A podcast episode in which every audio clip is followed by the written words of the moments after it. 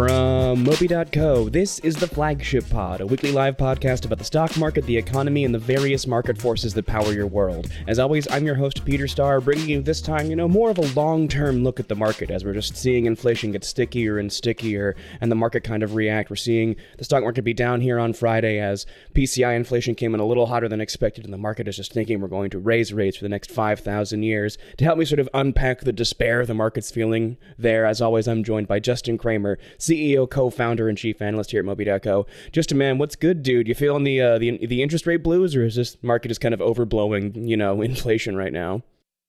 Yeah, it's interesting. This is uh we're looking for I think believe our first negative week uh in a bit, um, if not the second. And yeah, the Dow's dropping, market's dropping on the face of what's to be a little bit hotter inflation report than some had expected. Um, not trying to pat ourselves on the back by any means, but if you've been paying attention for a while, we've again been saying we are not on the other side of things by any means. A lot of this is a supply side issue, and that rates need to keep increasing if the Fed wants to continue delivering on the promise that they can ultimately uh, lower inflation. So this doesn't really surprise us.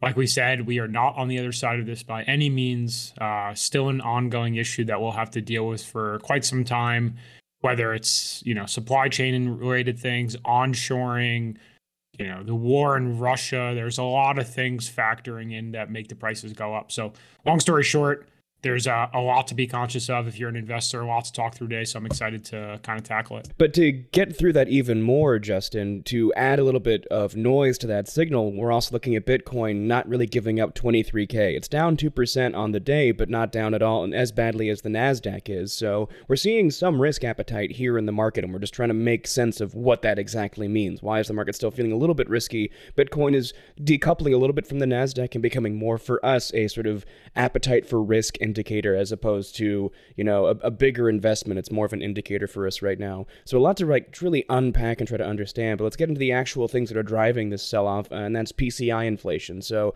the the consumer the uh, personal consumption price index came in today uh, about a tenth of a percent higher than it should have. So Justin, when we're looking at this with inflation kind of sticking around, like all of the core measures that the Fed likes when it's measuring inflation coming in hotter than expected, but only slightly hotter, is this just inflation not slowing down as fast as the market wants, or is this kind of an indication that the supply side stuff's not going to go away while we're still having a war in Ukraine? We're going to have to deal with this for the long term. The rates are going to get raised into the second half of 2024 or any other nightmare scenario. So let me preface this for people who've been repeat listeners. I apologize if we sound like somewhat of a broken record. But again, this is to your point, very much a supply side issue, very much a Russia based issue. Uh, that inflation is continuing to go up, whether as I said kind of in the intro, whether you know they're starting to bring more of the supply chain onshore, which means rebuilding our infrastructure, which means higher costs for the consumers. Whether there's issues in Russia, Russia is one of the largest exporters to Europe of energy and natural gas. Um, so with them out of the picture, things go up.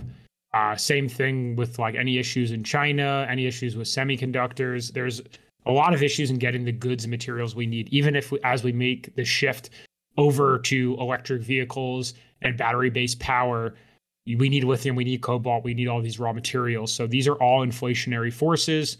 Um, and then factor in that the Fed is raising rates, which ultimately hurts the economy and hurts valuations.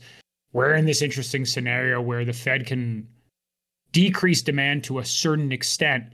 Um, but again, a lot of this is not due to demand, it's due to the underlying supply. So for them to truly, truly fix the issue, like they there's a good chance they push us into some sort of recession. How deep it is, too hard to say at this point. But again, when we see that the Fed uh, today um, comes out with uh, their basically their preferred measure of inflation and that it rose higher than expected, that shouldn't shock anyone. If you're looking at the same things we're looking, if you've been following us for a while, again, this is kind of the track that we've been that we've been on until things fundamentally change. Um, so long story short, we anticipate that the Fed is going to keep raising, and that's what the market now is really pricing in. Having said that, I think a good amount of this is pricing in. So while the market's down today, I don't see this being a prolonged sell-off in terms of you know another huge down day Monday, Tuesday, Wednesday, and all of next week. Again, I think a lot of this is baked in to a certain extent. I don't think this rally of 2023 is over by any means. However, the Fed is likely going to continue raising rates to 5%, then 5.25%, and so on and so forth. So, we, again, I, I know it's ultimately, if you've been hearing us talk about this, it's all we talk about, but it's the only thing that moves the market. So, super important to pay attention to.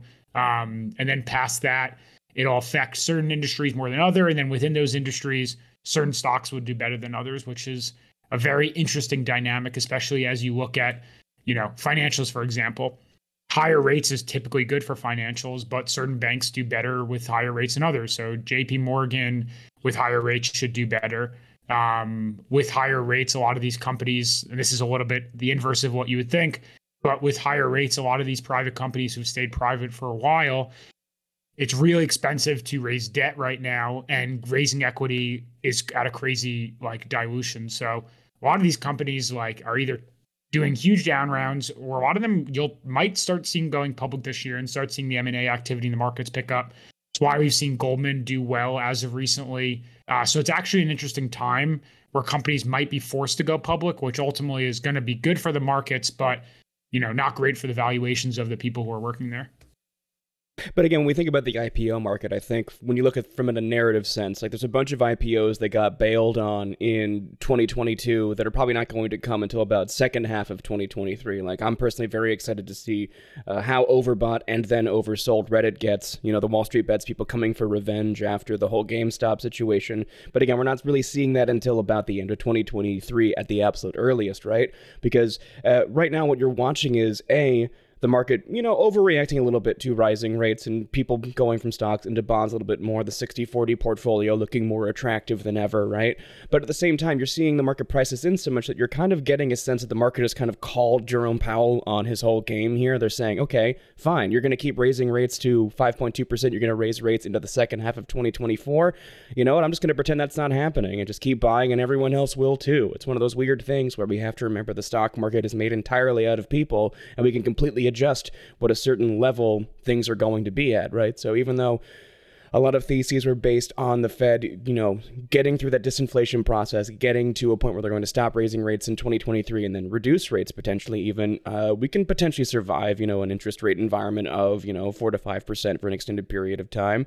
Uh, we're seeing a enormous amount of dry powder staying on the sidelines in the VC market. So again, a lot of people just kind of sitting and waiting as opposed to selling off. Like there's this interesting sort of stasis in the market as we watch inf- more layoffs come in, as we watch the battle between the Fed and labor, because it seems like the only thing Jerome Powell is capable of doing is knocking labor down. And rather than talking about that for the next hour and also the next six months as we watch this ongoing war between the demand side levers that the Fed can pull and the supply side inflation, let's talk about long term trends we can keep watching to make sure we're not falling for any head fakes and make sure we're allocating capital in the right way, Justin.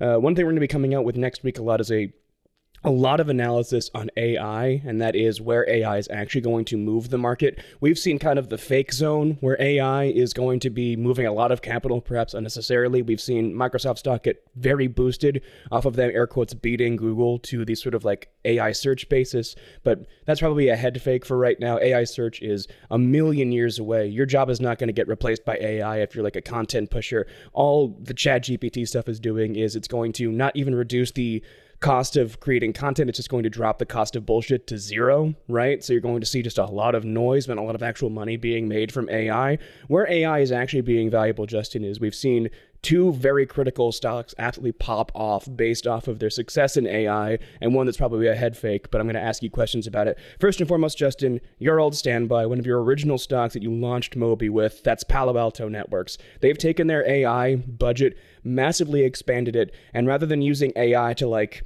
I don't know, write whatever. They're using AI to discover malware websites and adapt cybersecurity protocols basically live with hackers, right? What Palo Alto Networks is doing right now is discovering around two and a half million malicious websites per day, or something ridiculous like that. If you look at their uh, earnings report, which came out on Tuesday, I believe, it is absolutely insane to watch how fast Palo Alto Networks is adapting and therefore how fast their stock is popping off. When you look at stuff like this, though, Justin, like, is that still can with AI stuff like that, can we still achieve a SaaS multiple even in this a- interest rate environment, or is the market just overbuying because they're seeing a little bit too much AI hype, dude?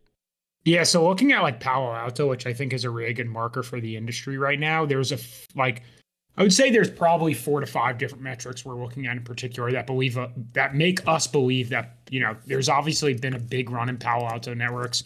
Um, we've liked the stock to your point for years, but we still don't think it's going to be overvalued, um, even though it's up like over 200% in the last five years. So, number one thing we're looking at is their, excuse me, uh, we're looking at their enterprise value um, to the next 12 months of revenue like multiple. So basically just trying to understand that average and understanding historically versus today. Um, are they over under or overvalued? Basically just, you know, sales to value. So looking at the past uh, roughly decade for Palo Alto Networks, they've been trading at 21.9 times. Uh, it's gone up, it's gone down, but that's kind of been the baseline. Right now, they're at 18.9. So they are below the average multiple that they get based on the next 12 months of revenue. Past that, we're starting to see um, Palo Alto get basically higher credit for recurring revenue instead of net new sales.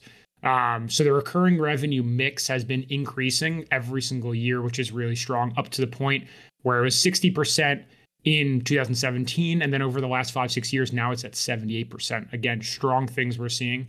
Um, we are also seeing that um, their operating margins, and this was a huge reason, increased like crazy. It was dating back to 2021. It was around the 17 to 18% range. 2022, it got a nice jump from 18 up to 20. And now in 2023, it's going from 20 to 23. So not only are they making more money, are they undervalued, are they making the right type of money, but they're also making a much higher margins. Um, and it's not really reflected in their stock price yet. Um, so long story short, we think you know the whole AI theme, as much as it's definitely a buzzword, uh, companies like Palo Alto, companies that are you know integrating this into their like tech stack properly, are ultimately going to do a lot better, and that's why we're seeing especially from them, a huge amount of prof- profitability uh, growth, which is you know pretty amazing for a company of their size.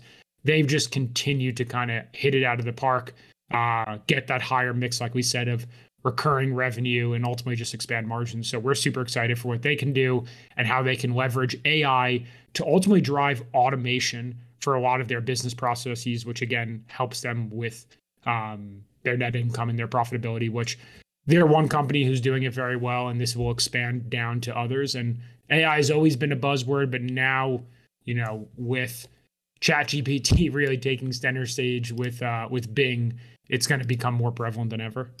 And before I expand on that, real quick, audience, you want to get a better sense of how we're thinking about that and how PanW is expanding their margins. I just want to remind you real quick that this podcast is brought to you by, well, uh, us, Moby.co. If you want to get a better sense of our long term perspective and get a better sense of the flywheels that PanW was building, I want you to go ahead and check out Moby.co slash go. If you're listening to this live, we're a little early here, but if you're listening to the recorded version of this podcast, you're going to be catching that this week as we give you sort of a week of AI news as we go through our various picks of folks who are actually really, really winning in the AI AI space. It's not just AI that's driving PanW's success. AI is driving one critical leg of the flywheel that Palo Alto Networks is building so they can continuously expand their margins for what kind of looks like the next three to four years. And reading that kind of analysis gives you that sort of five year time horizon that you really need to be successful as an investor. Remember, you only get the stock market is one of the easiest games in the world to win. It's just you get exactly one chance to play it, one 30 year time horizon to make sure that you, you know, build the generational wealth you need to build. That's what we're here to help you do. Invest for the long term,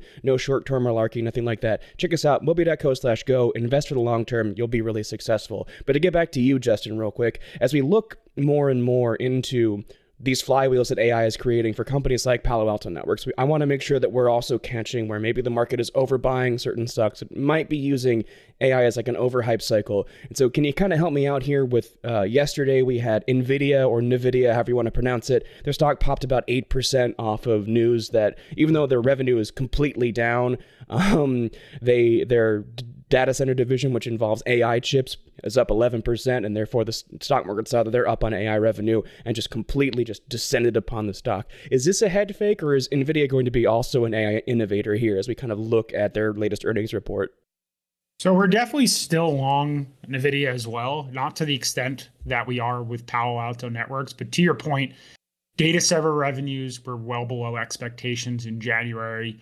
Um, and people are kind of a little, you know, wishy-washy on what that means for the future.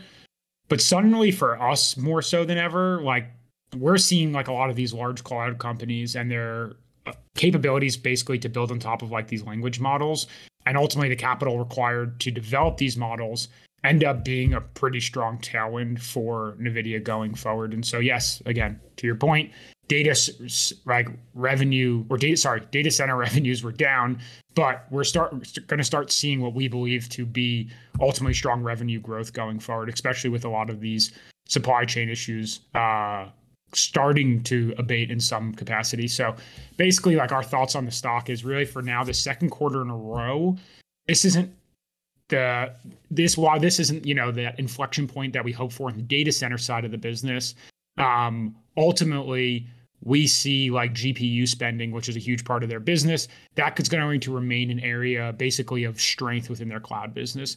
And that's probably why, like in a very, very high level, in a nutshell, that NVIDIA specifically within the chips sector is probably our favorite name in our coverage universe. You know, it's still probably two to two x more expensive than any other name in the chip sector. So take that with a very large grain of salt. That's why we're not as bullish on them as we are on Palo Alto Networks, even though again they're they are different companies. But ultimately, we think they have the most upside possible, and they'll grow into that valuation, especially if the Fed starts decreasing rates at some point. So, I mean, it's a long-winded way to saying we're a little bit skeptical on just the the richness of the valuation, especially with data center revenues going down a little bit. But ultimately, um, GPU spending, like we said, is super high, which ultimately translates to gaming uh, gaming growth being hopefully a huge part of their go forward kind of uh, growth story. So, you know, we really like the stock. We've also liked it for years. Yes, there was a strong reaction yesterday. The stock is up, I think, 60% this year, but it's still down 2% in the last 12 months. So this is going to be a name that, like we said, we've we've held on to years. We will hold on for years to come. Um, they're kind of the the leaders in the industry, and that's why you're paying up for uh, on a valuation standpoint. And this is one of those things too, where it's just if you have no position in Nvidia, maybe it's still a good time. It's one of those things where you have to kind of like look at that five year time horizon and just you know maybe wait and see where the stock price is going to go. Uh, there's other areas of AI that really excited about, but again, I want you to check out moby.co/go this week to see where else AI is absolutely popping off. Hint: it's in healthcare, which gets me into a transition to you know, something else that we've been talking about a little bit more this week and maybe a little bit more in the next two weeks as we think about the brewing healthcare war. Justin, you and I I have been examining the primary healthcare industry for a while. You've put out really good stock reports on United. I put out a report on CVS Health this week, maybe. And we're looking into the kind of war for the entire patient relationship on a primary care basis. That's finally really kicking off this week as Amazon closed its acquisition of One Medical, which is a primary care provider in a bunch of states. CVS has established its territory with its acquisition of Oak Street Health as the space for Medicare patients, which is kind of a brilliant strategy in terms of when you want to develop sort of the infrastructure necessary and the data resources necessary to do primary care health across the entire United States. States. But when you look at this, just when you look at the war brewing between Amazon and CVS, I mean, with the ex- insane resources that Amazon has, with the unlimited capital, with the ludicrous amount of data they manage, with the huge resources they have at AWS, um, this is even actually a battle, or is CVS setting itself up just to get smacked down by Amazon as Amazon continues to consolidate in the healthcare space? No, I mean it's it's a good question. We start looking at like the biggest kind of drivers of just overall healthcare in the U.S. And if you're not super attuned with uh, with healthcare. You know, if you're not a doctor, if you're not working in medical space, it's falls on deaf ears for a lot of people. But healthcare is insane. It's one of the biggest sectors in the United States. Uh, and it, it, accounts for almost 20% of the nation's GDP. So it is an insane size sector. And that's why it's a great, like, has great investment opportunities because the amount of money pouring into it are huge. So when you look at CVS, you look at Amazon, and honestly, you look at United Health, a lot of their strategy is to consolidate and streamline healthcare. And this has been going on for a really long time. But effectively, the reason Amazon bought this group, uh, One Medical, and the reason CVS is doing something similar in terms of rolling out primary care doctors, the same reason that United is trying to buy primary care doctors, the, the high level strategy on why they're doing this is what you want to do as a medical practice or a medical group is you want to own the client patient relationship or not client but sorry doctor patient relationship. So if i go to my primary care doctor there's an issue with my heart they'll send me to a cardiologist. If there's an issue with my foot they'll send me to a podiatrist. You're not going direct to the podiatrist most of the time. Your primary care doctor is the one referring you.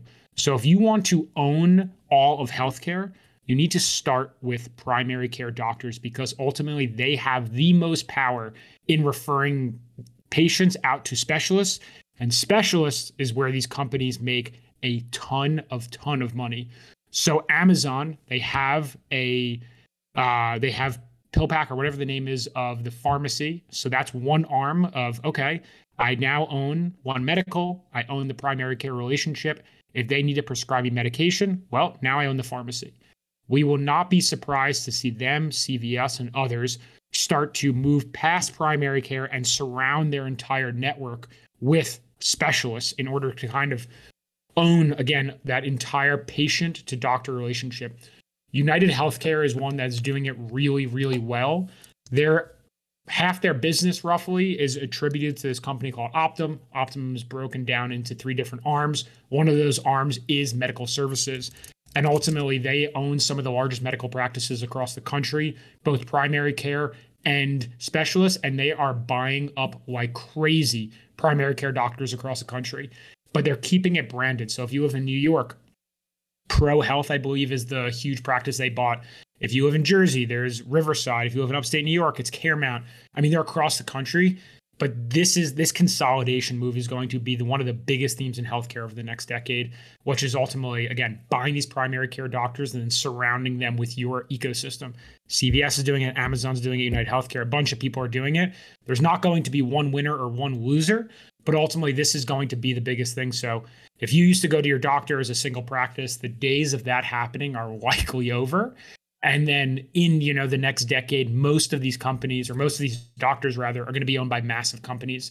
It might not be apparent in front of you but you might go to a cvs doctor they're going to recommend you go to cvs you might go to an amazon doctor they're going to recommend you do to amazon or someone in their network. And so there's going to be a lot of hidden incentives behind the scenes which ultimately may not be great for the healthcare system as a whole but this is a massive theme. And so if you want to invest in it We've written some really great pieces on Amazon recently. Granted, healthcare is, you know, not the totality of their business.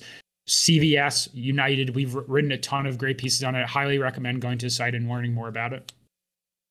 And when you try to parse that audience, when you try to understand why this is happening now, you have to recognize this is a similar theme that you've seen throughout the entire economy. It's just similar themes moving from industry to industry. We saw this in advertising when uh, Facebook and Google basically revolutionized everything by completely owning the uh, content to consumer to advertiser relationship. You go to Google, you get a Google search. Google knows everything you do unless you're using a VPN. Same thing with Facebook. The Facebook Pixel is one of the most revolutionary tools in advertising that consolidates all of your data into a single, like, trackable point so that advertisers know exactly when to reserve you ads, right? Data is extremely valuable, it's repackageable, and that's the exact same thing we're seeing as we roll through healthcare. It's not so you can get tracked and like, oh, everyone's going to know that you, you know, have, uh, you know, kidney disease. It's Every data point can help create efficiencies, and those efficiencies reduce costs. And if you get as uh, much of that data as possible, you can get a better sense of how to better treat people without, you know, the costs exploding. Because the number one issue in American healthcare right now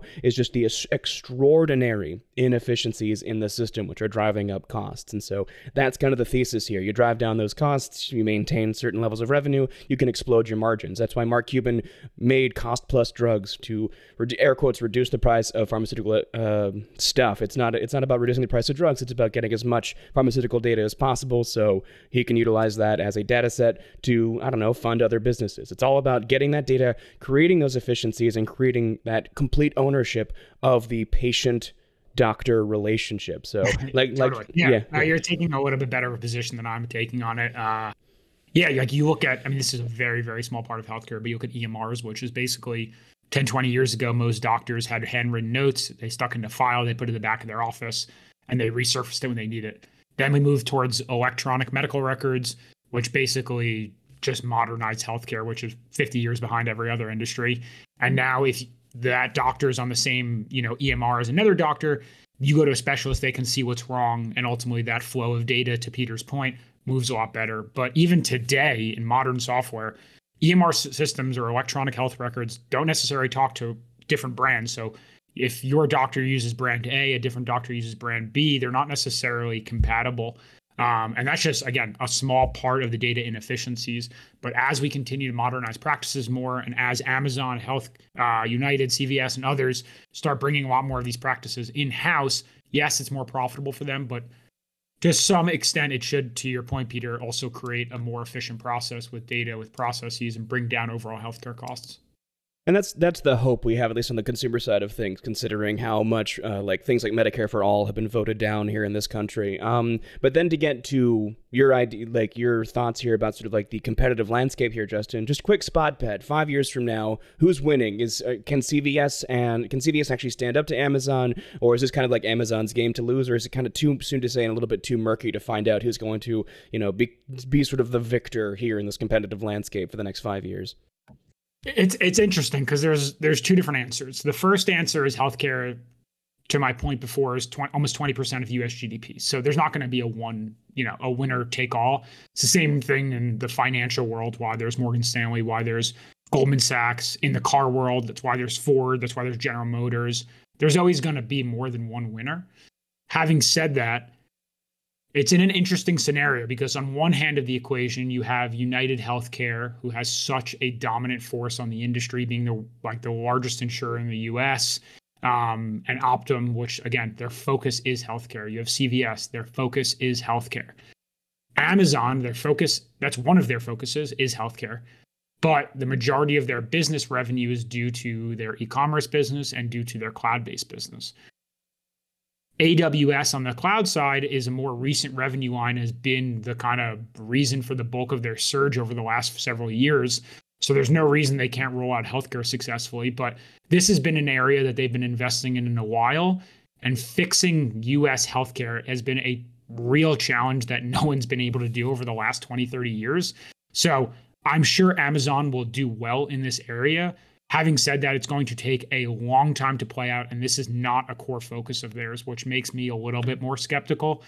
Past that, you have Apple saying they wanted to get into healthcare, which they have a little bit in a different fashion in terms of more through the technology side of things. But there's going to be so many different ways to tackle this in so many different sectors that there's there's a lot of different ways to invest in this. And again, to my point before, it's not going to be a winner take all. People will own different domains there will be co-winners of certain domains, and ultimately, there's going to be a ton of upside uh, for investors in healthcare. It's it's one of the reasons we've been investing so heavily in healthcare over the last year, uh, especially in the biotech sector, as there's been so many advances uh, in in in medicine and research. And you know, obviously, you can speak to that, but it's it's a huge area for growth. And you know, maybe it's not as sexy as you know tech stocks and, and some of the stuff that's more consumer facing but don't kid yourself this is a huge part of the U.S. American growth story going forward. I mean, I think it's incredibly sexy. The the absolutely insane technological revolution we are seeing in biotech right now, just off the back of things like mRNA treatment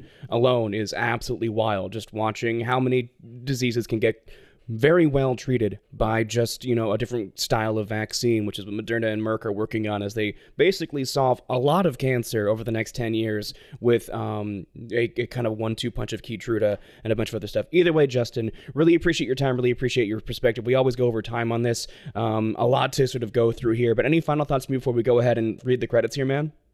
No, super exciting to talk through this. As always, we'll stick around in the Discord channel uh, for those of you who are listening live, for those of you who are listening on the recorded version, definitely check out the Discord channel, check out our site.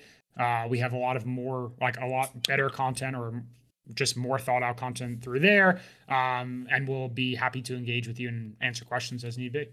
Because remember, audience, you have to have more of that long term perspective as you go through, you know, what has ultimately been the weirdest time period to ever invest in. If you've been with us during sort of our rise here in this podcast, our podcast literally stopped, started at the very top of the market. Like our very first episode was October of 2021. So you have watched us sort of like log this bizarre downturn and re, like reset a little bit of like a re um, upping of the stock market through 2021 into now the middle of 2023. So wild ride here. You you have to have that long time scale. And if you have that, you can still find wins even if, you know, you bought Tesla at the absolute top and are waiting to get back to its ridiculous 2021 valuation. Regardless, audience, if you want that perspective, as always, check us out over at moby.co slash go. But for now, it's a pretty solid place to end it. So just so you know, this podcast is produced, hosted, and voiced by me, Peter Starr. All the intellectual value of moby.co comes from our analyst team, which is headed up by Justin Kramer, CEO, co-founder, and chief analyst here. If you have any questions for us, you can hit us up either A at hello at moby.co or in our Discord where this is recorded live every Friday. You can find us there. Otherwise, just check us out over at our Instagram and TikTok as we sort of go through these sort of like day-to-day data points of the market as we get to really try to make sense of what's happening in the stock market over there. Regardless, audience, we really appreciate your time. And as always, like to leave you with peace, love, and incremental gains. Everyone be well. Thank you so much.